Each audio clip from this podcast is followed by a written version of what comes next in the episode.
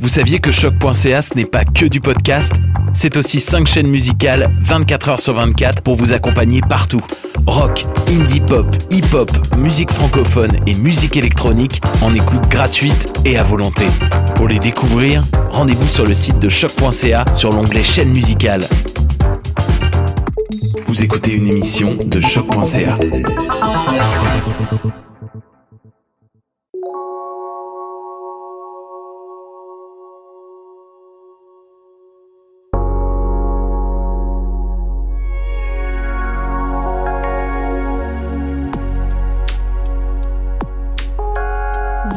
écoutez Les Échos intérieurs, un podcast sur la méditation avec Marianne La Liberté et François Lacerte.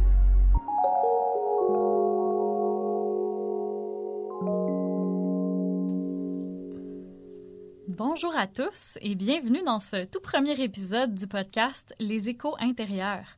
Je m'appelle Marianne et je suis ici avec François. Salut. Et nous sommes vos animateurs pour euh, toute la série de podcasts. Notre intention aujourd'hui, c'est de nous présenter pour que vous ayez une meilleure idée de qui nous sommes, de présenter le podcast et de vous introduire à notre vision de la méditation. Est-ce que tu pourrais commencer par nous parler de toi? Oui, en fait, euh, moi, je me suis intéressée à la méditation depuis que je suis assez jeune, sans jamais réellement la pratiquer, jusqu'à temps que je fasse euh, la retraite Vipassana en 2014 où j'ai commencé en fait à établir une pratique un peu plus assidue.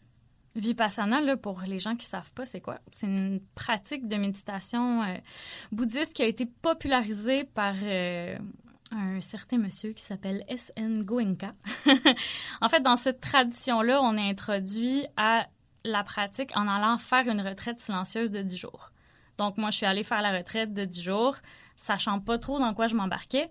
Puis, j'ai quand même vraiment aimé ça.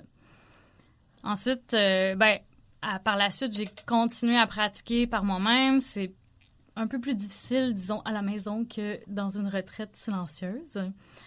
Euh, puis c'est juste en, euh, en, entreprenant ma formation professorale de yoga en 2018 que j'ai vraiment là, commencé, recommencé à méditer de façon plus assidue.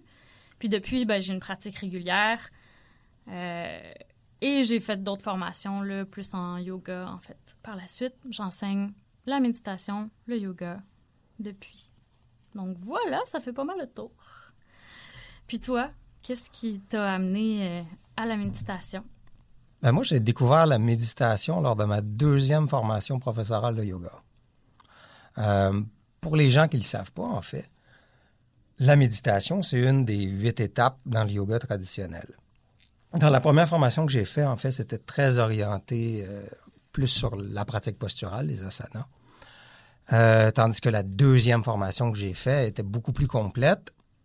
Et il y avait une grosse partie euh, sur la méditation et j'ai pas mal accroché euh, sur la pratique.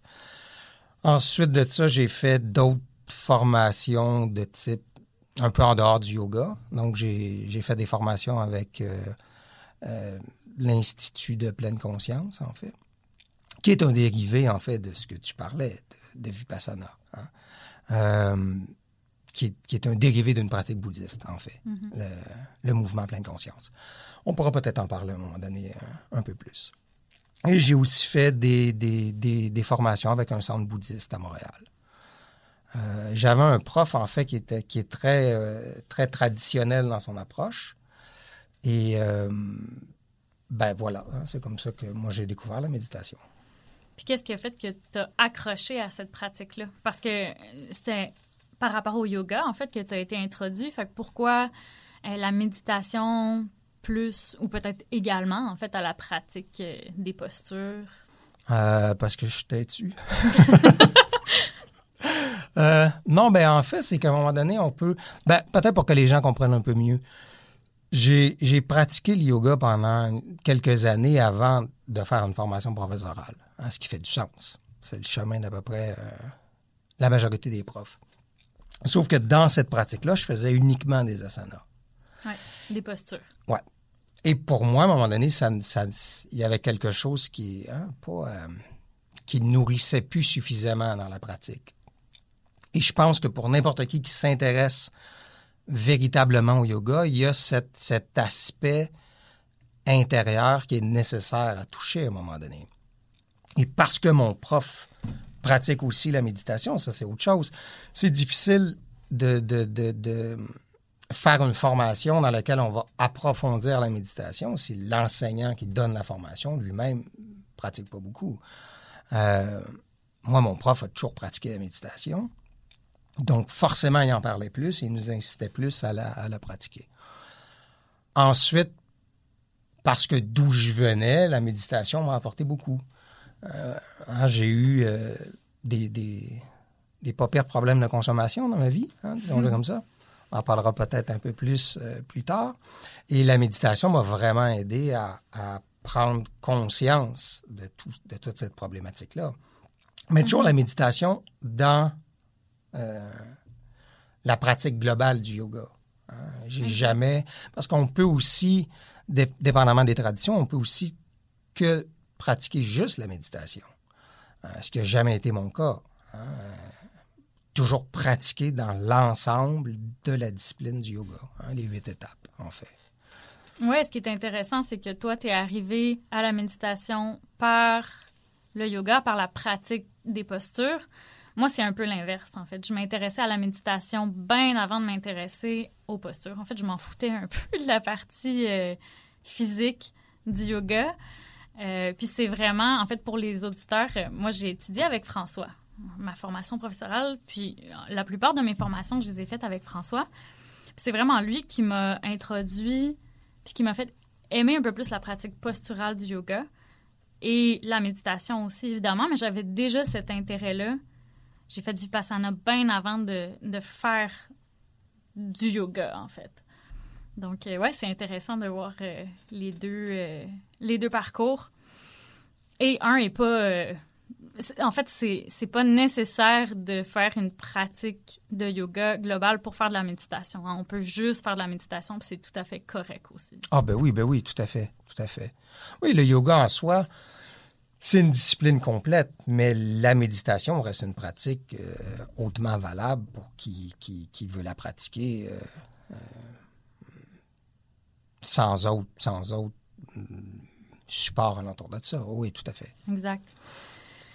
Puis là, ben, on a parlé en fait beaucoup de méditation, mais peut-être que ce serait intéressant de définir un peu plus c'est quoi cette histoire-là, méditer.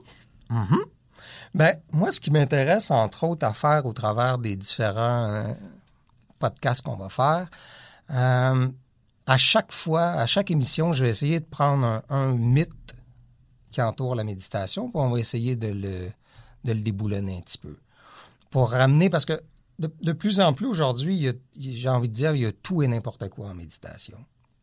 Et là, euh je dis pas que c'est que l'offre est nécessairement mauvaise, mais des fois il va y avoir des offres qui vont hmm, pouvoir nous apporter quelque chose à court terme, mais à long terme, quand on va commencer à s'intéresser à une forme de méditation beaucoup plus classique, beaucoup plus traditionnelle, avec moins de support extérieur, euh, ça peut devenir très difficile.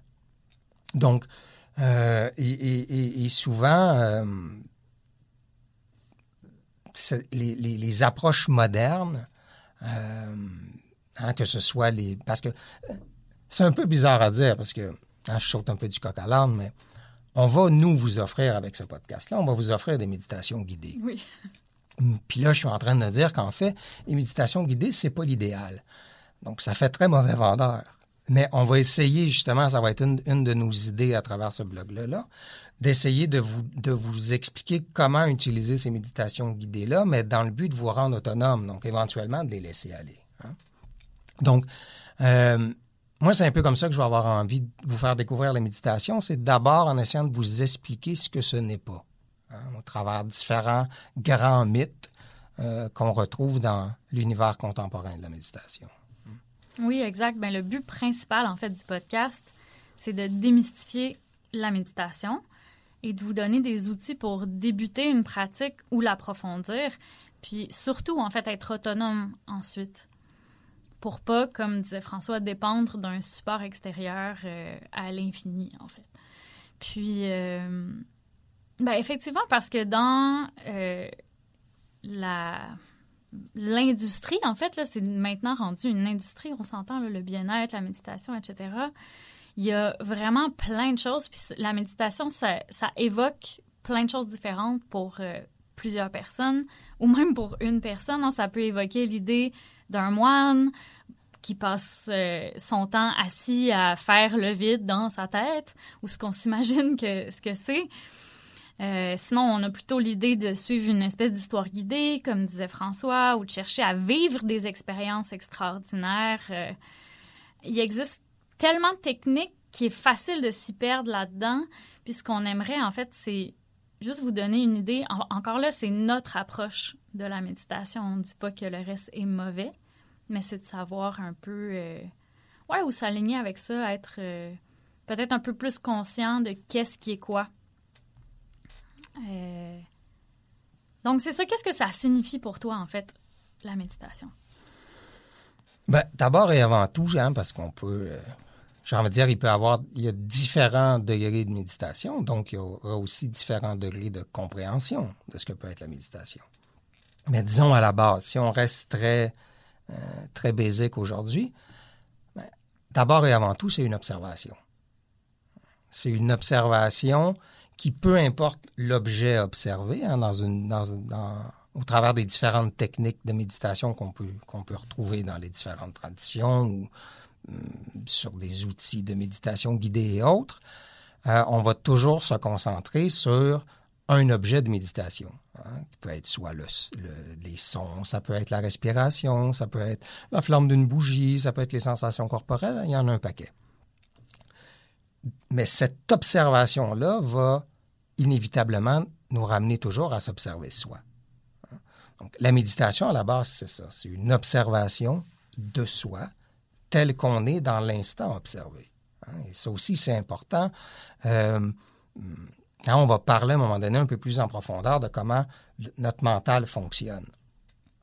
Il faut jamais oublier que quand on s'observe en méditation, parce qu'on l'entend souvent, hein, tu parlais un peu de, toute cette industrie du bien-être. Hein. Il y a toutes sortes de mots qu'on entend maintenant euh, et, qui sont utilisés un peu à toutes les sauces. On entend souvent, entre autres, l'instant présent et hein, ce, genre de trucs. En méditation, en fait, c'est exactement ça. On observe, on s'observe dans un instant précis. Et si j'avais à dire euh, la racine de la méditation, en fait, c'est ça. Hein. c'est l'observation. C'est une observation.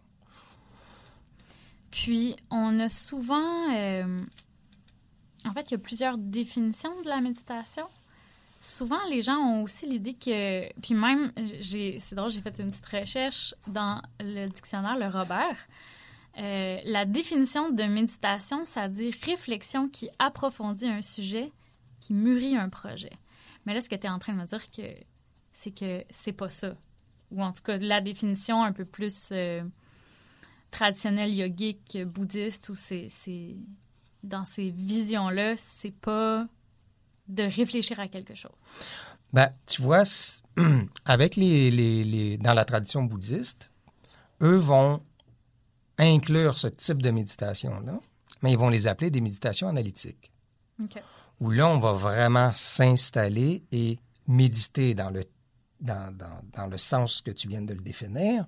On va penser à un sujet, on va avoir une réflexion alentour de ce sujet-là. C'est vraiment un travail au niveau du mental sur un sujet donné. Mais sinon, la méditation, comme on l'entend, hein, l'état méditatif, si on peut dire, ben, ce n'est pas une action, c'est beaucoup plus un état euh, de réceptivité dans lequel on, s'installe euh, par, une, par une pratique approfondie d'une technique de méditation. Mm. Mais et, je, comprends que ça peut être un peu Hein, ça fait comme un peu jouer sur les mots, euh, parce qu'on l'utilise euh, dans le vocabulaire courant. Ah, qu'est-ce que tu fais? Ah, je m'en vais m'asseoir, je m'en vais méditer. Mais en fait, techniquement, on n'en sait rien si on va méditer. Hein, on ne sait pas si on va... C'est pour ça que je donne souvent cet exemple-là. Si on veut manger, on mange, c'est simple. Si on veut marcher, on marche, c'est simple.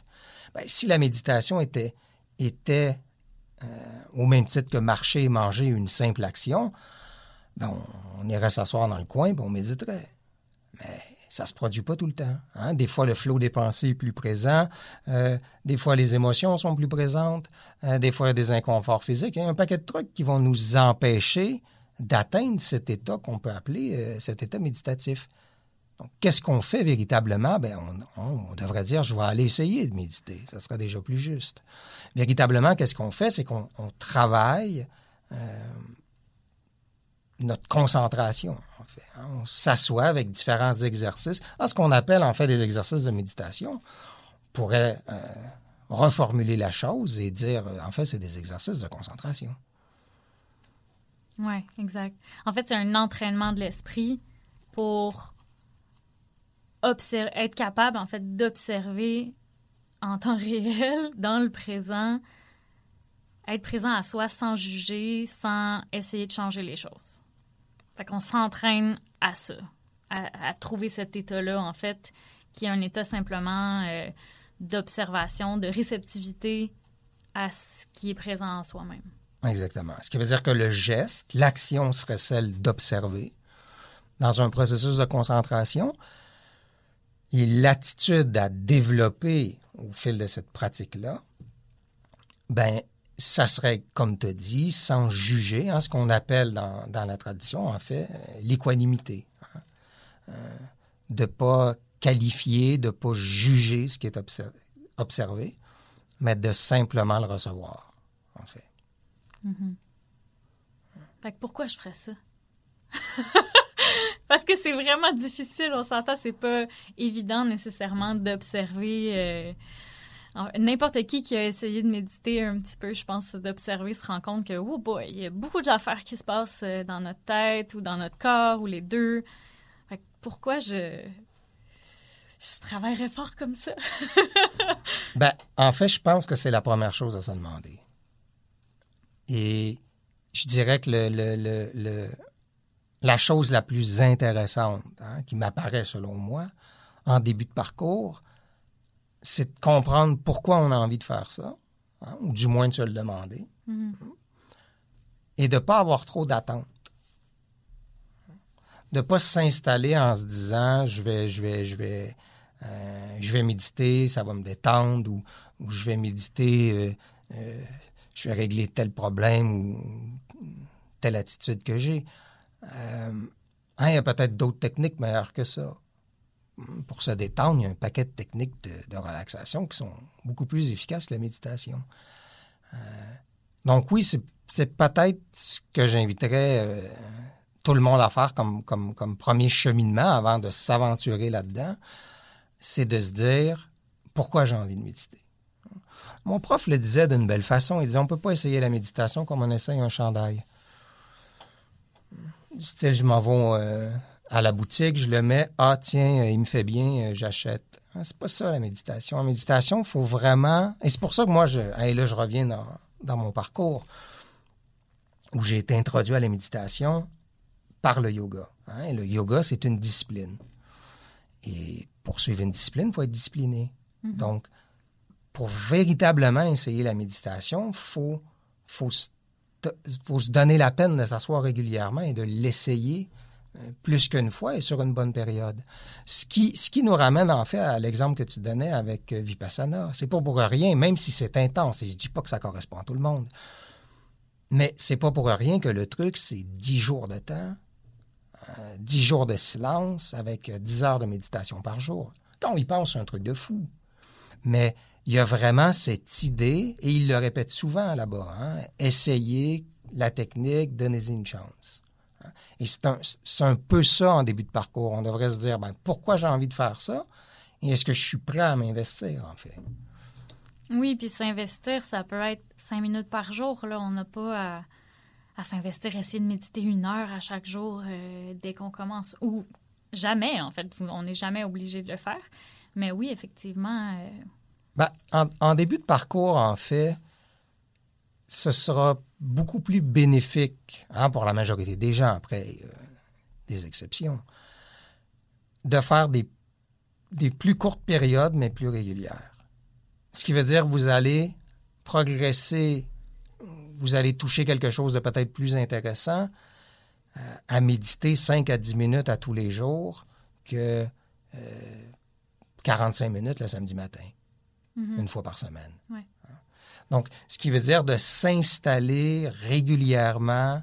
euh, ah, c'est d'ailleurs, on va en parler dans le dans notre deuxième épisode de comment s'installer, comment débuter une pratique à, la maison. Oui, puis je pense qu'en commençant, c'est là que on a ben, tu as parlé un petit peu des méditations guidées. C'est là que ça peut être un avantage d'avoir quelqu'un qui nous guide pour débuter. Euh, parce que c'est plus facile d'écouter quelqu'un qui te ramène un peu plus de temps en temps, qui, ça demande un petit peu moins peut-être d'auto-discipline, surtout quand on ne sait pas trop, en fait, euh, pourquoi on fait ça, pourquoi on essaye ça. Oui, puis, mais le, le, le défaut, en fait, j'ai envie de dire, et pour revenir un peu sur nos, les techniques que nous, on va vous proposer, l'idée, c'est dès que vous comprenez suffisamment une technique et vous êtes capable de la, de la faire par vous-même, ben, c'est d'arrêter cette espèce d'écoute simultanée avec un guide. Parce que, à long terme, en fait, ce, qu'on- ce que, que ça crée, ça peut créer une dépendance, de un, à ne pas être capable de... Je l'ai vu chez beaucoup d'étudiants à qui j'ai enseigné, qu'ils ont pratiqué des techniques euh, plus complexes, hein, j'ai envie de dire, dans l'approche, en, en- audio guide, sur des périodes de 45 minutes. Et après, moi, je leur proposais des techniques beaucoup plus simples, sur une période de 5 à 10 minutes, et ils n'arrivaient même pas à le faire parce qu'ils n'ont jamais, euh, jamais été en fait seuls avec eux-mêmes dans une pratique de méditation. Ils ont toujours été accompagnés. À un moment donné, il faut, il faut comprendre que quand on, quand on s'observe en méditation, on, on- on s'observe soi, on, s'observe de l'intérieur, hein, euh, pour le nommer comme ça aujourd'hui. hein. Et plus il y aura de distractions exté- extérieures, hein, plus il y a le bruit extérieur, que même si c'est une voix qui nous guide, ben, moins il y a de place, moins il y a de disponibilité pour l'écoute intérieure. Donc, euh, je répète, nous, dans ce qu'on va vous offrir, ce sera généralement des méditations euh, plus courtes.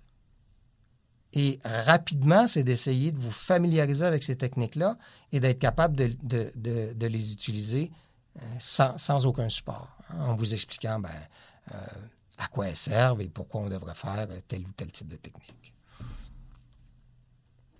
Oui, puis l'intérêt, en fait, euh, je pense, de, de devenir autonome, c'est au quotidien, à avoir cet espace-là, être capable de retrouver cet espace-là sans être dépendant justement d'un euh, de quelqu'un d'externe qui nous ramène dans un espace d'observation ou de non-jugement. Donc, pour terminer, ben, cette semaine, on vous inviterait simplement à prendre conscience de votre respiration au quotidien. Oui, puis essayer de l'observer, en fait, sans essayer de la contrôler. Vraiment observer votre respiration telle qu'elle se présente. hein. Simplement. Essayez juste de prendre conscience de chaque inspiration et chaque expiration sans nécessairement euh, s'asseoir euh, pour euh, 10 minutes euh, juste à observer la respiration. C'est pas l'idée. C'est vraiment de prendre conscience de votre respiration à différents moments de votre journée. Hein. Je sais pas, vous êtes en ligne à l'épicerie ou à la banque ou peu importe. Ben, observez un peu votre respiration. hein. Essayez de le faire à différents moments ou dans le transport en commun. hein. À différents moments, juste observez votre respiration. Et ceci dit, euh, parce que ah, on, est conscient aussi que c'est difficile, hein, Marianne le disait, euh, de se retrouver seul là-dedans puis d'essayer de, suivre une technique par soi-même. Donc, on vous invite aussi, si vous avez des questions, à nous écrire. hein, et on, essaiera de répondre euh, aux différentes questions que vous pouvez avoir. Donc, vous pouvez nous envoyer un courriel à les.eco.intérieur à le tout euh, sans accent. Exact.